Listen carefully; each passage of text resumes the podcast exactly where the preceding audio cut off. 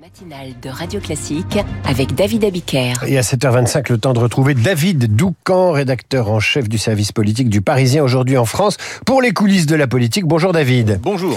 Emmanuel Macron va essayer de changer de sujet cette semaine. Compte public, investissement, réindustrialisation. Le président aimerait voir les projecteurs se braquer à nouveau sur l'économie.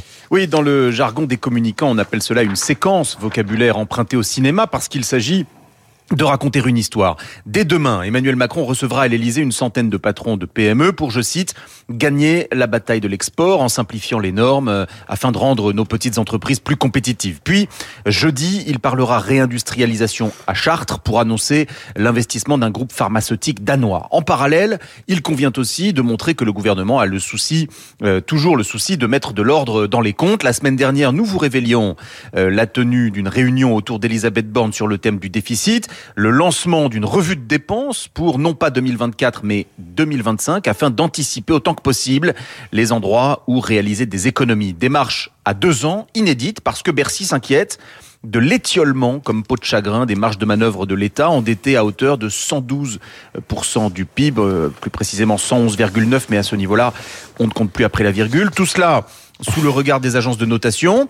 Euh, le verdict de Standard Poor's euh, sur la dette de la France tombera le 1er décembre prochain.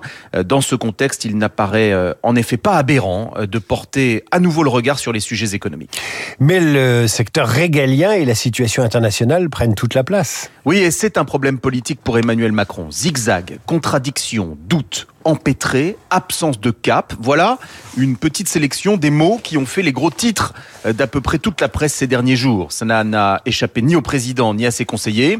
En cause, deux sujets, le projet de loi immigration, toujours embourbé, et le conflit Israël-Hamas, avec ses répercussions en France. Le fait, par exemple, qu'Emmanuel Macron ait choisi de ne pas manifester contre l'antisémitisme lui a été euh, fortement reproché. Quand vous ne parvenez pas à reprendre la main sur un sujet, changez de sujet, commente un ancien responsable élyséen. Mais au-delà de cet aspect tactique, Emmanuel Macron a une urgence de fond.